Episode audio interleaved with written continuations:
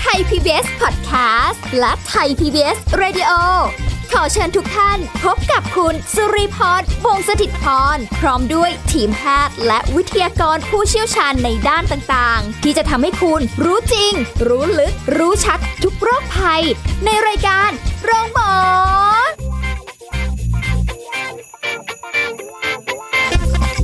สวัสดีค่ะ คุณผู้ฟังค่ะขอต้อนรับเข้าสู่รายการโรงหมอค่ะ เป็นยังไงกันบ้างคะคุณผู้ฟังคะวันนี้ได้เวลาแล้วนะคะ ที่เราจะติดตามสาระการดูแลสุขภาพกันเช่นเคย กับวิทยากรของเรานะคะ ที่จะสลับสับเปลี่ยนหมุนเวียนเรื่องราวมาพูดคุยกัน ในรายการโรงหมอค่ะ วันนี้สุริพรทำหน้าที่เช่นเคยนะคะ เราจะคุยกับดรนายแพทย์จตุพลคงถาวรสกุล แพทย์ผู้เชี่ยวชาญศูนย์กล้ามเนื้อกระดูกและข้อจากเพจดรหมอหมีสวัสดีค่ะ ครับ สวัสดีครับ คุยกับหมอมีมาหลายเรื่องที่เกี่ยวกับกระดูกและข้อโอ้โหสารพัดโรคสารพัดจะเจออะไรที่เกี่ยวกับความเสื่อมของกระดูกและข้อได้หมดทุกอย่างเลยอุบัติเหตุอะไรก็แล้วแต่ แต่บางทีเราไม่รู้นะ บางวะบางครั้งเนี่ยพฤติกรรมของเราเนี่ยก็ทำให้กระดูกพังได้เหมือนกันนะ ใช่ จากกิจ ใช่ กรรมหรือพฤติกรรมอะไรหลายๆอย่าง เดี๋ววันนี้เนี่ยคือ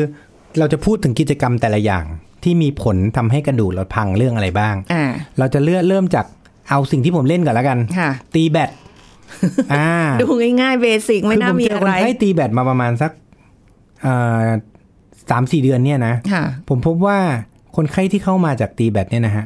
ตีแบตจะเป็นอะไรได้บ้างนะพฤติกรรมที่มีความเสี่ยงที่ทำให้กระดูกพังเนี่ย พวกตีแบตส่วนใหญ่เขาจะเล่นเป็นกวน อ่าเป็นอ่า แล้ว ใช่ เขาก็จะเล่นเป็นช่วงเวลา อย่างสมมติสามทุ่มถึงห้าทุ่มหกโมงถึงสามทุ่ม ค่ะ เขาก็จะเล่นวนไปเรื่อยๆเรื่อยๆเรื่อยๆแล้วทีนี้บางทีมันขาดคน บางคนเหนื่อยเขาก็ไปนั่งพักใช่ไหม ค่ะ แต่ยังพักยังไม่ทันหายเลยมาอีกแล้ว ปรากฏว่าบางคนเนี่ยเล่นกันทีสิบห้าเกมยี่สิบเกม อ๋อ เรื่องไหมคือโอเคแหละมันส่วนใหญ่เป็นเล่นคู่ แต่ว่าพวกนี้เนี่ย จะมาด้วยอาการเจ็บเข่า เข่าบวม อ่า พฤติกรรมที่เราเล่นแบดแบบต่อเนื่องเนี่ย คือเราต้องไปยืนแน่ๆแหละอันดับ ค่ะ แรก ใช่ ทีนี้ส่วนใหญ่คนที่จะว่างพอที่จะเล่นพวกนี้นะ ก็จะไม่ใช่เด็กๆหรอกนะฮะ ส่วนใหญ่ก็จะเป็นพวกวัยแล้วนี่แหละ สามสิบห้าสามขึ้นไปอ่ะ ค่ะ ใช่ไหมหรือ 40 อัพอ่ะ ส่วนใหญ่ 40ถึง60อ่ะ เจอกันประจำพวกนี้เนี่ยเราจะมีภาวะที่เป็นข้อสะบ้าที่มันมีการอักเสบอยู่แล้ว อืม ทีนี้พอเวลาเราไปวิ่งเวิ่งเนี่ย หรือ ค่ะ เราไปรับแบดเนี่ยมันเป็นกีฬาที่เราใช้การบิดเยอะ ใช่ไหมครับ บิดหมุนเพราะลูกมันเร็ว ค่ะ ทีนี้พวกนี้เนี่ยมันก็จะทำให้ข้อสะบ้ามันอักเสบ และเกิดการบวมขึ้น ค่ะ ถามว่าบวมแล้วเขาทำไง เขาก็ไม่พักหรอก พวกนี้ก็จะพันขา แล้วก็คิดว่าเดี๋ยวก็หาย แล้วก็ไปเล่นต่อ ค่ะ นะพฤติกรรมที่ดื้อดึงแบบเนี้ยเพราะว่าคือพวกนี้มันเป็นเรื่องของการเข้าสังคมเนาะถูกไหม ใช่ มันไม่ได้แบบโอ้โหความสนุก เพราะว่าเล่นกีฬาอย่างเดียวนะ มันคือการเข้าสังคมด้วยเพราะฉะนั้นพวกนี้เนี่ยส่วนใหญ่เขาจะไม่ค่อยหยุดนะทีนี้พอมาเจอเราเราทำไงเขาจะแบบว่าเออคุณหมอเนี่ยเข่าบวมทำไงดี เราก็จะบอกเลยว่าอันเนี้ยมันเป็นจากยืนนานๆส่วนใหญ่จะเป็นข้างซ้าย ถ้าเป็นผู้ชายนะ จะเป็นข้างซ้ายเพราะผู้ชายยืนหลัง ถ้าเป็นผู้หญิงจะยืนหน้าเป็นข้างขวา อ่าเนี่ยส่วนใหญ่เป็นข้างขวาเพราะผู้หญิงยืนขวาปุ๊บเอาขวานำเพื่อที่จะไปหยอดลูกรับลูก อ๋อ ผู้หญิงเนี่ยจะเข่าบวมเป่งเลยมาเนี่ยด้านด้านขวาผู้ชายเป็นด้านซ้าย แต่เหมือนกันคือ ตรวจไปไม่มีอะไรเกาเกิลไม่ใช่เป็นด้านเดียว ค่ะ คือถ้าเป็นผู้ชายมาเราจะเอ๊ะเกาหรือเปล่า แต่ปรากฏไม่ใช่นะครับ ส่วนใหญ่มันจะเป็นเอ่อด้านเดียว แล้วก็ด้านตรงกันข้ามกัน จำได้ว่าเวลาที่เล่นเนี่ย ด้วยความที่มันต้องกระแทกกับพื้นเนาะแล้วพื้นสนามเนี่ยมันไม่ใช่นิ่มๆอยู่แล้วแหละ อ่า ก็จะเจ็บเข่าด้วย แล้วก็ไม่แน่ใจว่า เอออาจจะเป็นเรื่องรองเท้าหรือเปล่าหรืออะไรเงี้ยไปนึกถึงตรงนั้นด้วยซ้ อ่าแล้วพวกนี้เนี่ยจริงๆเจ็บก็ไม่หยุดนะครับ พฤติกรรมอะไรที่ทำกระดูกพังใช่ไหม อืม พฤติกรรมแบบนี้แหละ ำความดื้อดึงเพราะว่า ใช่ไหม พอมันบวมอ่ะนะฮะการก้าวขาของเรามันจะไม่เหมือนปกตินะครับ ทีนี้สะบ้าเนี่ยมันอักเสบปุ๊บเนี่ยมันจะบวมเรื่อยๆอยู่ละแล้วพออักเสบพอบวมเนี่ยมันจะนิ่ม ค่ะ พอนิ่มปุ๊บมันจะยุบ เออ นึกออกไหมอ่าพอมันยุบปุ๊บมันจะเสื่อม ค่ะ เพราะฉะนั้นจากคนที่ข้อสะบ้าดีๆ เนี่ย อนาคตอ่ะสมมติบวมครั้งหนึ่งอายุบและหายไปเล่นอีก อือหือ ยังไม่ยุบยังยังบวมอยู่ ก็ไปเล่นต่ออีกนะหรือบางทีมาเจอหมอบอกคุณหมอดูดน้ำออกให้หน่อยเพราะเคยดูดแล้วมันดีขึ้น ส่วนใหญ่พวกนี้พอดูดน้ำออกมันจะเบาเลย ค่ะ เพราะว่ามันอักเสบแล้วมันบวมไง มันคล้ายๆดูดหนองออกแล้วมันหายอ่ะ อ่า อ่า แต่อันเนี้ยพอดูดน้ำออกมันหายบวมปุ๊บเขาก็ไปเล่นต่อ เล่นต่อเดี๋ยวก็บวมอีก ค่ะ ซึ่งช่วงเวลาที่มันเล่นในขณะที่เข่าบวมเนี่ย มันจะทำให้ผิวข้อเนี่ย มันมันบวมแล้วมันสีแล้วมันมีการอักเสบแล้วเสื่อมอย่างรวดเร็ว ที่มันเป็นได้ขนาดนี้เป็นเพราะว่าเราไม่ได้วอร์มก่อนด้วยป่ะเกี่ยวไหม เออ ถึงแม้จะวอร์มหรือไม่วอร์มถ้ามันเล่นมากจนเกินไป นะ ผมแนะนำอย่างนี้ใครก็ตามที่เล่นแบบแบดนะฮะ ผมรู้นะมันเป็นไปได้ยากแต่ว่าสี่ถึงห้าเซตอะไม่เจ็บหรอก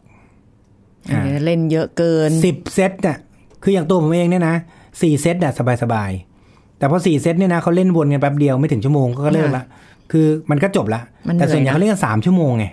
เหนื่อย สาม นะ ชั่วโมงจากสี่เซตก็เป็นเท่าไหร่สิบสองเซตถูกปะ ค่ะ มันต้องปวดแน่นอน เพราะฉะนั้นสำหรับคนที่อยากเล่นแบดนะ ผมแนะนำอย่างนี้ คือเราอาจจะหาหลาย ๆ กวน แล้วก็ตีกวนหนึ่งแล้วสลับ เพื่อที่ว่าอะไร เราจะได้ไม่ต้องอยู่กับกวนนี้แล้วอยู่จนจบไง อืม เข้าใจไหม หมุนเวียน แทนที่ ไป เราจะเล่นนาน ๆ ในช่วงเวลาเดียว ให้เราเล่นสั้น ๆ แต่เล่นบ่อย ค่ะ ไปพัก นะฮะ บ้าง ๆ ใช่ อันนี้ก็เป็นพฤติกรรมหนึ่งที่เราเจอบ่อยมาก ช่วงนี้ผมเจอคนตีแบดเนี่ยเยอะมาก ค่ะ สองพวกเล่นในยิม เล่นกีฬาในยิม ค่ะ นะครับทำอะไรบ้าง คนที่อยากจะเล่นเวทเทรนนิ่งแล้วทำให้กล้ามเนื้อหน้าอกมา กล้ามเนื้อท้องมาเนี่ย เขาจะชอบไปเล่นท่าไอตัวที่มันเป็นตัวดึงอะ อ๋อ เป็นตัวดึงตัวยกอ่ะ อ่า คือซึ่งพอเวลาเราดึง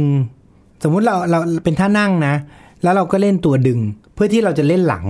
ใช่ไหมฮะพอเราดึงปุ๊บเนี่ยเราเราตั้งใจจะเล่นกล้ามเนื้อหลังให้มันแข็งแรงกล้ามเนื้อหน้าท้องให้มันเกร็ง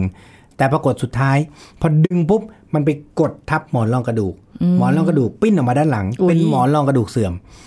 อันนี้เป็นท่าที่สำคัญเลยนะ กีฬาเนี่ยมันเราจะต้องเราจะต้องเล่นเพื่อสุขภาพ ไม่ใช่เพื่อทำลายสุขภาพ ค่ะ ถ้าอย่างนี้เนี่ย อาจจะหนึ่งน้ำหนักมันเยอะไปสองกล้ามเนื้อเรายังไม่พร้อม ค่ะ สังเกตว่าวันไหนก็ตามที่เราแบบเพิ่งตื่นนอนแล้วแบบโอ้ยอยากจะเล่นกีฬาเหลือเกินแล้วไปเล่นเนี่ยพวกเนี้ยจะมีจะมีของ เข้า นะเพราะฉะนั้นพวกเนี้ยจะทำให้เกิดหมอนรองกระดูกหลังที่มันปิ้นทับเส้นประสาทได้ ค่ะ อีกอันหนึ่งที่เจอบ่อย เล่นท่ายืนเล่นเล่นเวทท่ายืนนะแล้วก็เอาเอ่อเวทเนี่ย มายกไว้ที่หลังคออะ ค่ะ แล้วก็ดันขึ้น เหมือนยก ก็จะ น้ำห มี นัก การ นะ เกรงคอตลอดเวลา แล้วก็เสียงก็จะดังลั่นอีดแล้วก็ดันขึ้น พวกนี้เนี่ย หมอนรองกระดูกคอเสื่อมเยอะมาก อ๋ออย่างอย่างคนที่ยกน้ำหนักใช่ไหม ใช่ พวกยกน้ำหนักเนี่ย โอ้ย มีการดันด้วยความแรงแล้วก็มีเสียงดังลั่นเลยอะคือแบบ เอ้ยอย่างเงี้ยพวกเนี้ย คือมันจะมีการเกรงคอเยอะ ทีนี้ปัญหาของการเกรงคอเยอะๆเนี่ย เมื่อเราเกิดการเกรงมาก เคสที่เจอล่าสุดเนี่ยอายุ30 ปี หมอนรองกระดูกคอเสื่อมหมดแล้ว สามสิบเองนะ ใช่ใช่ อ่า เพราะว่าเขายกหนักมากจริงๆ นะ แล้วพอมันยกหนักเนี่ย มันมีการเกรงกล้ามเนื้อคอ เยอะ แล้วมันก็จะมีโหลดเนี่ยหรือแรงเนี่ย ลงที่หมอนรองกระดูกเยอะ พอมันลงที่หมอนรองกระดูกเยอะมีการขยับไปด้วยเนี่ย ปรากฏว่าหมอนรองจากที่มันนิ่ม คือเขาเรียกคอโชกพังอะ่ะ อืม เหมือนเราเอารถเฟอร์รารี่อ่ะไปขนของหนักทุกวัน ค่ะ โชคที่มันให้ตัวได้มันก็เจ๊งไง ค่ะ นะแต่มันไม่เหมือนรถกระบะใช่ไหมถ้ารถกระบะเนี่ยโชคมันทำมาสำหรับแบบนั้นอยู่แล้ว บรรทุกอืม อ่า เพราะฉะนั้นถ้าเกิดว่าสรีระของบางคนมันไม่ดีพอ แล้วเราก็พยายามที่จะไปขนของหนักตลอดเวลา มันก็ทำให้เกิดการกดมากแล้วทำให้เกิดหมอนรองกระดูกคอเสื่อมคราวนี้ก็จะเกิดการปวดร้าวลงแขน โอ้โห อ่า ซึ่งก็จะเป็นหมอนรองกระดูกเสื่อมทับเส้นประสาทที่คอได้ เพราะฉะนั้นเวทมักจะสัมพันธ์กับหมอนรองกระดูกหลังกับหมอนรองกระดูกคอสำคัญมากอันนี้นะ แล้วก็พฤติกรรมต่อไปพวกชอบตีกอล์ฟ บิดเออ่าวะไรย่างเงี้ย ชอบตีกอล์ฟเนี่ย มักจะมาด้วย จริง ๆ แล้วเนี่ยพวกตีกอล์ฟเนี่ยจริงๆเรามักจะมาด้วยแขน อ่า คือกอล์ฟเฟอร์เอลโบหรือเทนนิสเอลโบคือวิธีการตีเนี่ยนะ สมมุติถ้าเกิดเราไปตีกอล์ฟนะใครก็ตามที่ตีกอล์ฟอยู่นะฮะ ผมอยากให้เอ่อเรื่องหลังเนี่ยมันป้องกันการปวดได้อยู่ละส่วนใหญ่เราจะเห็นนะพอเราไปถึงเนี่ยเขาจะวอร์มก็คือจะยืดหลังเขาจะหมุนบิดก่อน พวกหลังเนี่ยไม่ค่อยเป็นน่ะ เป็นที่แขนนี่แหละ มันจะเป็นที่แขน เพราะแรงเหวี่ยงอะไรอย่างงี้ด้วยนะ เพราะว่าพอเวลาเราไปตีเนี่ยเราต้องการแรงที่เยอะ ซึ่งจริงแล้วผมบอกเลยว่า แรงที่พยายามฟาดลงไปเนี่ย มันไม่ทำให้ไปได้ไกลสักกี่หลาหรอก สัง อ่า หาร เข้าใจไหมคือพอเวลาเล่นกีฬาเนี่ย ผมว่าให้เล่นด้วยกำลังที่เรามีเพียงพอก็พอ ไม่ต้องไปเคี่ยนไม่ต้องไปตีไปฟาดมัน แล้วก็การุณาอย่าฝึกเองนะกอล์ฟเนี่ยเป็นกีฬาที่ผมแนะนำเลยว่าอย่าฝึกเอง เพราะว่าฝึกเองเนี่ย วงมันจะไม่ได้ ค่ะ ผมเจอคนไข้หลายคนที่มาด้วยอาการเจ็บศอกนะ เป็นเพราะว่าพยายามจะฝึกเอง หรือหาโปรที่โปรนี่ก็มีหลายแบบเนาะอ่าต้องบอกนิดนึงโปรที่ไม่ได้เชี่ยวชาญในคือเขาอาจจะตีเก่ง แต่เขาไม่ได้เชี่ยวชาญในการสอน อ่า นะ คือพวกนี้เนี่ยกอล์ฟเนี่ยนะฮะมันจะมีปัญหาเรื่องข้อศอกกับไหล่เยอะนะครับ ทีนี้ถ้าสมมติว่าเราเรียนได้ดีนะถ้าถ้าเรียนไม่ดีเนี่ย อาจจะเจ็บศอกได้ แต่ถ้าเรียนได้ดี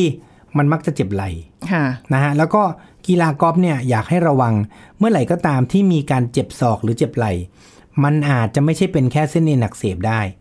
มันอาจจะมีปัญหาจนไปกระทั่งถึงเอ็นขาดได้นะเพราะว่าเจอบ่อยมากฮะที่พอเวลาเราตีไปปุ๊บเนี่ย แล้วคนนึกว่าเป็นกอล์ฟเฟอร์เอลโบหรือเทนนิสเอลโบกอล์ฟเฟอร์เอลโบก็คือเจ็บศอกบริเวณด้านในตรงที่มันนูนๆเทนนิสเอลโบคือเจ็บศอกด้านนอก ค่ะ พอเวลาเราตีไปเนี่ย ถ้าเกิดว่าคนที่ตีกอล์ฟฟังจะรู้เรื่องนะ ถ้าเกิดเราดาวสวิงแรงๆเนี่ยนะ เราดาวสวิงแรงๆ เพื่ออยากจะให้ลูกมันไปไกลเนี่ย มันจะเป็นกอล์ฟเฟอร์เอลโบคือจะเจ็บ ถ้าเราถนัดด้านขวานะ อ่า ขวาเนี่ยจะลง เพราะฉะนั้นเราจะเจ็บศอกด้านในทางด้านขวา แต่บางคนใช้วงสวิงของพวกทางญี่ปุ่น นะ ญี่ปุ่นเนี่ยเขาเขาจะใช้วงหรือตีถูกว่าง่ายๆพวกที่ตีถูกเขาจะลากโดยการใช้แขนขวาไอ้ยแขนแขนซ้าย อ่า คือลากลงไม่ใช่ทุบ ะ นึกออกไหม นึกออก ถ้าเราไม้กอล์ฟเนี่ยจับสองมือ ถ้าเราทุบคือเอาแขนขวาลง ทุบปุ๊บเนี่ย ลูกมันก็จะไปแหละ แต่มันจะไม่ค่อยดี เขาจะใช้วิธีการลาก แต่พอลากปุ๊บมันจะมาเจ็บศอกทางด้านนอก แต่เป็นด้านซ้าย ค่ะ อ่าซึ่งอันเนี้ยถ้าเราตีบางคนนะผมเห็นน่ะ ไปไดライブทีหนึ่งอ่ะสิบสองถาดสิบถาด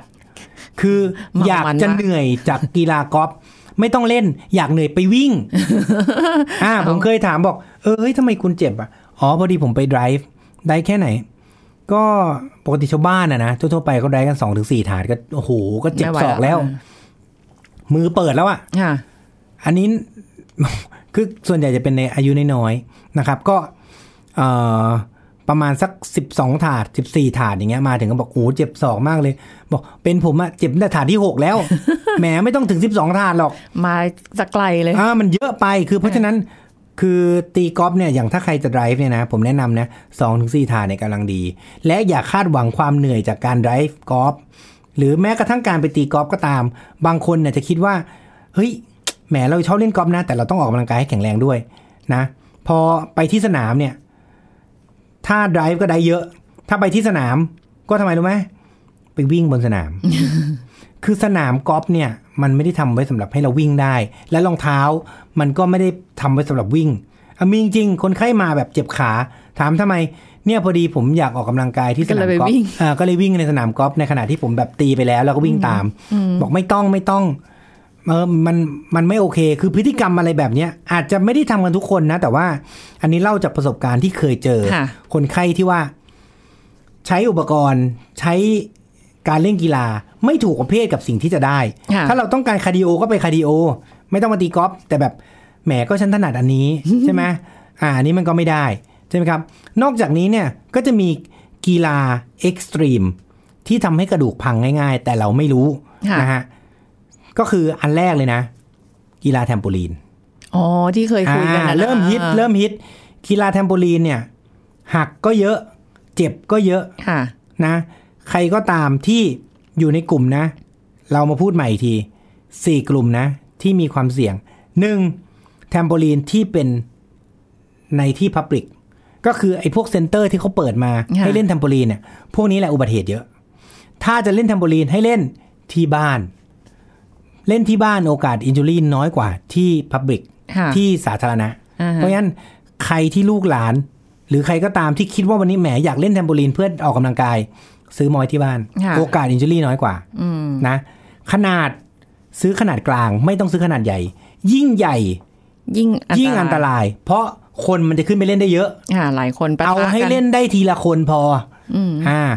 เด็กโอกาสอินจูรี่มากกว่าผู้ใหญ่นะครับ แล้วก็ผู้หญิงมีโอกาสบาดเจ็บมากกว่าผู้ ชาย เพราะฉะนั้นถ้าจะเล่นแทมโบลีนให้คิดถึง 4 ข้อนี้ ค่ะ อ่า แต่บอกไว้ก่อนเลยว่าแทมโบลีนถ้าเป็นลูกเป็นหลานเป็นญาติไม่ให้เล่น เพราะมีเคสต่างประเทศที่ตาย เพราะกระดูกคอหักไปแล้วหนึ่งคน ค่ะ นะฮะ ต่อมาพวกกีฬาปีนหน้าผา อ่า อ่า ปีนหน้าผาเนี่ย จริงๆเป็นกีฬาที่ดี เหมาะกับคนที่เป็นออฟฟิศซินโดรมนะครับ เหมาะกับคนที่เป็นออฟฟิศซินโดรมคือพวกนี้เนี่ย ถ้าไปปีนดีๆนะจำนวนที่เพียงพอแล้วไม่ดีจนเกินไปเนี่ย มันก็จะไม่เกิดการบาดเจ็บ อืม แต่บางคนปีนมากจนเกินไปนะ ก็จะแพ้ภัยตัวเอง ส่วนใหญ่พวกหน้าผาเนี่ยจะเจ็บนิ้วนะครับ แล้วก็มีโอกาสที่จะเจ็บไหล่ได้ด้วย แต่ ค่ะ ส่วนใหญ่ถ้าปีนเยอะมากๆเนี่ย มักจะเจ็บนิ้วมากกว่า อืม พวกนี้เนี่ยก็คือ แล้วก็ไม่เลิกนะ อ่า คือสรุปรวมๆที่พูดมาเนี่ย เกิดจากการที่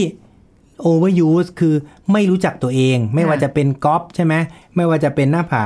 ไม่ว่าจะเป็นแบดพวกเนี้ยคือเกิดการบาดเจ็บเพราะเราไม่รู้จักตัวเองเล่นมากจนเกินไป ค่ะ นะครับ อันถัดมากีฬาฟุตบอล อันนี้ต้องพูดไม่พูดไม่ได้ อ่ะถ้างั้นเดี๋ยวฟุตบอลคุยช่วงหน้าได้ไหม ได้เลย นะคะ เดี๋ยวช่วงหน้าเรามาคุยกันเรื่องฟุตบอลค่ะ พักกันสักครู่แล้วกลับมาฟังกันต่อค่ะ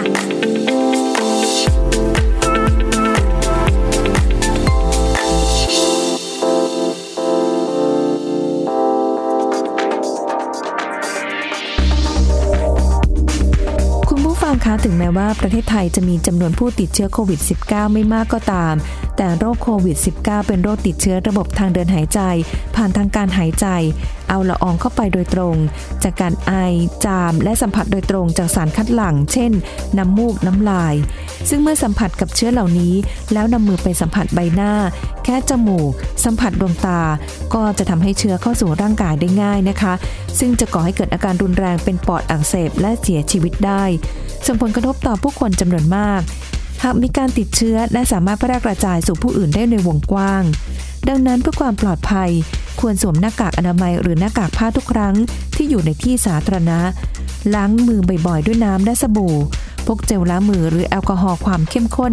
70%ขึ้นไปติดตัวไปด้วย รับประทานอาหารปรุงสุกใหม่ ใช้ช้อนกลางส่วนตัวเมื่อรับประทานอาหารร่วมกับผู้อื่น หลีกเลี่ยงการสัมผัสใบหน้า หลีกเลี่ยงการใช้ของร่วมกับผู้อื่น เช่น แก้วน้ำ ผ้าเช็ดหน้า หรือผ้าเช็ดตัวร่วมกันเป็นต้น แล้วอย่าลืมเช็คอินไทยชนะเพื่อความสะดวกในการติดตาม หากพื้นที่นั้นมีผู้ป่วยเกิดขึ้น และกาดต้องไม่ตกค่ะ ขอขอบคุณข้อมูลจากกรมควบคุมโรคกระทรวงสาธารณสุข ไทย PBS Radio วิทยุข่าวสารสาระ เพื่อสาธารณะและสังคม คุณกำลังฟังรายการโรงหมอ รายการสุขภาพเพื่อคุณจากเรา ติดตามกันต่อนะคะพฤติกรรมทำกระดูกพังค่ะ กับ อ่า กีฬาเนาะที่วันนี้ ใช่ เราเน้น แล้วก็กีฬาฟุตบอลนะ คือจริงๆพฤติกรรมทำกระดูกพังมันมีหลายแง่มุมถูกไหม เป็นอาชีพก็ได้นะใช่ปะหรือเป็นพฤติกรรมการทำงานก็ได้นะ แต่อันนี้เราพูดถึงเรื่องกีฬาก่อน เพราะว่าช่วงเนี้ยมันคือเราสนับสนุนให้มีการเล่นกีฬาค่อนข้างเยอะถูกไหมเพราะฉะนั้นเราจะพูดเรื่องกีฬาก่อน เดี๋ยวเรื่องอาชงอาชีพเนี้ยเราค่อยพูดข่าวหน้าๆ ได้ นะแล้วเดี๋ยวเราค่อยเจาะลงไป ค่ะ นะครับทีนี้กีฬาฟุตบอล กีฬาฟุตบอลเนี่ยเป็นกีฬาที่โอ้โหผมว่า มันเป็นกีฬาที่มีความเสี่ยงสูงมากเลยนะ ในประเทศไทย เพราะว่ามันเป็นกีฬาปะทะ ค่ะ อย่างที่เคยบอกแล้วว่ากีฬาปกติแล้วเนี่ยมันจะมีแบบคอนแทคสปอร์ตก็คือกีฬาปะทะกับบาสกับบอลพวกเนี้ยจริง ๆ ทั้งบาสและบอลเนี่ย ก่อนเล่นกีฬาเนี่ย ในประเทศเรานะมีการวอร์มอัพกันน้อยมาก พฤติกรรมที่ไม่วอร์มอัพเนี่ยคือพฤติกรรมที่ทำลายสุขภาพนะ การวอร์มอัพเนี่ยเราต้องวอร์มในส่วนที่เราต้องใช้เช่นเข่าเนี่ยกล้ามเนื้อขาเนี่ย ผมแนะนำนะใครจะเล่นบอลเนี่ยวอร์มอัพสัก 40 นาที โอ้ไม่ถึงปก ห ติ รือจริง ๆ ไปวิ่งมาก่อนก็ยังได้นะอ่ะ อ๋อได้ใช่ไหมไม่เหนื่อยไป ใคร ใช่ไห เค ม ยเห็นนักบอลอ่ะอย่างผมเนี่ยนะผมอยู่โรงเรียนที่มีการเตะบอลเยอะ ค่ะ นะครับนะโรงเรียนผมเนี่ย ทุกเช้าเนี่ยนะผมจะเห็นว่านักกีฬาฟุตบอลก่อนที่มันจะเตะอะวอร์มกันชั่วโมงหนึ่ง นานมาก ใช่ใช่คืออ่ะผมอยู่กรุงเทพคริสเตียนนะ คือข้างหน้าลงหน้าหน้าแถวผมอะ่ะมันจะมีสนามบอลใหญ่เบ้อเร่อเลยนะ อ่าฮะ แล้วพอเอ่อถึงเวลาเช้าเนี่ย เราเนี่ยต้องยืนเข้าเคารพ ยืน ธง แถว ชาติ อ่าฮะ แต่พวกนักบอลไม่ใช่ นักบอลจะมี เขาจะ ต้องไป ซ้อม วอร์มก่อน เพราะว่าเวลาเรียนของเขา เวลาเรียนของเราคือเวลาเตะของเขา ค่ะ เขาจะวอร์มกันประมาณชั่วโมงหนึ่ง เออ เขาก็จะมีกระโดดตบ เขาจะมีวิ่งรอบสนาม เขามีวิ่งซ้ายขวาไปกลับ ซิแซกอ่าว่าไป อ่าคือการเล่นกีฬาที่ดีมันต้องมีส่วนนี้ แต่คนส่วนใหญ่จะคิดว่า โอ๊ย ไม่ใช่หรอก อันนั้นเขาเป็นของนักกีฬา ของเราเราไม่ใช่นักกีฬาเราไม่ต้อง ไม่ไม่ต้องไปวอร์มเยอะอะไรขนาด ใช่ไหม นั้น ซึ่ง อันเนี้ยผิด เพราะว่าจริง ๆ แล้วคิดสวนกันนะ นักกีฬาน่ะมันกล้ามเนื้อแข็งแรง ค่ะ มันนะวอร์มน้อยกว่าเรา มันยังไม่เจ็บ ถูกไหมแต่เราเนี่ยไม่ใช่นักกีฬา คือหรืออะย้อนกลับไปกีฬาแบดเหมือนกัน แบดเนี่ย ส่วนใหญ่กีฬาที่เป็นกวนนะไม่ว่าจะบอลหรือแบดนะ มันจะมีพฤติกรรมเดียวกันก็คือ เจอกันแล้วเมาส์ก่อน อ้าว ถึงเวลากูเล่นเลย อ่ะมันเป็นอย่างนี้ มาเป็นของจองเห็นไหม ถึงเวลากูเมาส์ก่อน นะ พอเสร็จสับกูเล่นเลย มันเป็นอย่างนี้ คือไม่มีการวอร์มอะไรกันทั้งสิ้น หรือวอร์มก็แบบสองสามนาทีพอกำลังวอร์มอยู่แมันเรียกละ ค่ะ อ่เพื่อนเรียกอ้าวก็ต้องไป ค่ะ นะ เพราะฉะนั้นการวอร์มอัพอย่างที่บอกนะ 40%ของเวลาทั้งหมด และที่สำคัญคือการเตะบอลเนี่ยมันทำให้ให้ร่างกายเราพังได้มากที่สุดเลยนะ ก็คือเอ็นไขว้หน้ากับหมอนรองกระดูกขาด เพราะว่าพอเราไม่วิ่งวอร์มก่อนกล้ามเนื้อเข่ามันยังไม่รับรู้พอกล้ามเนื้อเข่าไม่รับรู้ปุ๊บเนี่ย มันไอตัวเอ็นเนี่ยมันก็รับน้ำหนักรับแรงเต็มๆนะฮะแล้วพอเราวิ่งไปเนี่ย การวิ่งเนี่ยนะถ้าเราไม่ได้มีการวิ่งเริ่มต้นก่อนเนี่ย กล้ามเนื้อมันยังไม่มันยังไม่เข้าที่ ค่ะ มันก็จะมีความยืดหยุ่นที่มันยังไม่พอดีพอพอเราวิ่งไปสักพักหนึ่งบิดปุ๊บเนี่ยขาดเอง มันมีเคสนะฮะหลาย ๆ รายที่ไม่ได้มีการประทะนะสำหรับกีฬาฟุตบอลเนี่ย ค่ะ คือวิ่งวิ่งอยู่ แค่หยุดกึก เอ็นควายหน้าขาดละ วิ่งวิ่งมาหยุด ใช่ใช่มีนะอันนี้ อย่าคิดว่าไม่มี คือคนจะคิดว่าโอ้ยเอ็นควายหน้าต้องโดนเสียบแล้วบิดไม่ใช่เลยฮะ อ่า กำลังอยู่ในสนามบอลเนี่ย วิ่งกำลังสับขาหลอกปุ๊บปุ๊บปุ๊บพอขาเข่าลงปุ๊บนะ หมอนรองกระดูกฉีเอ็นก็หน้าขาด นะเพราะฉะนั้นพฤติกรรมเนี้ยก็จะต้องเปลี่ยนนะ ประเภทขอเมาส์ก่อน แล้วเล่นเลยเนี่ย อันเนี้ยเป็นพฤติกรรมที่ทำลายเส้นเอ็นไขว้หน้าคุณนะ อ่าแล้ว คุณ ที่ อย่าไปบอกว่า เฮ้ย เอ็นไขว้หน้าผมอะโดนไอ้นั่นนะมันเตะโดนมันบิดขาดไม่ใช่คุณนะทำตัวคุณเอง เอาแล้วไอ้ที่แบบว่านอนแล้วก็บอกว่าจับหน้าแข้งบิดไปบิดมาโอ้ยแล้วก็แบบใช้สเปรย์ฉีดมันหายเหรอ คือถ้ามันเป็นกล้ามเนื้อเนี่ยนะฉีดสเปรย์เย็นๆเนี่ยมันก็เบาลงแหละ แต่ถ้าเกิดว่ามันเป็นการขาดข้างในเนี่ย อ่าฮะ ฉีดสเปรย์มันก็ไม่หายหรอก มันก็จะเจ็บอยู่อย่าง อ่า นั้นแห คือ ละ ความเย็นมันก็ช่วยให้ยุบแค่นั้นเองนึกออกไหม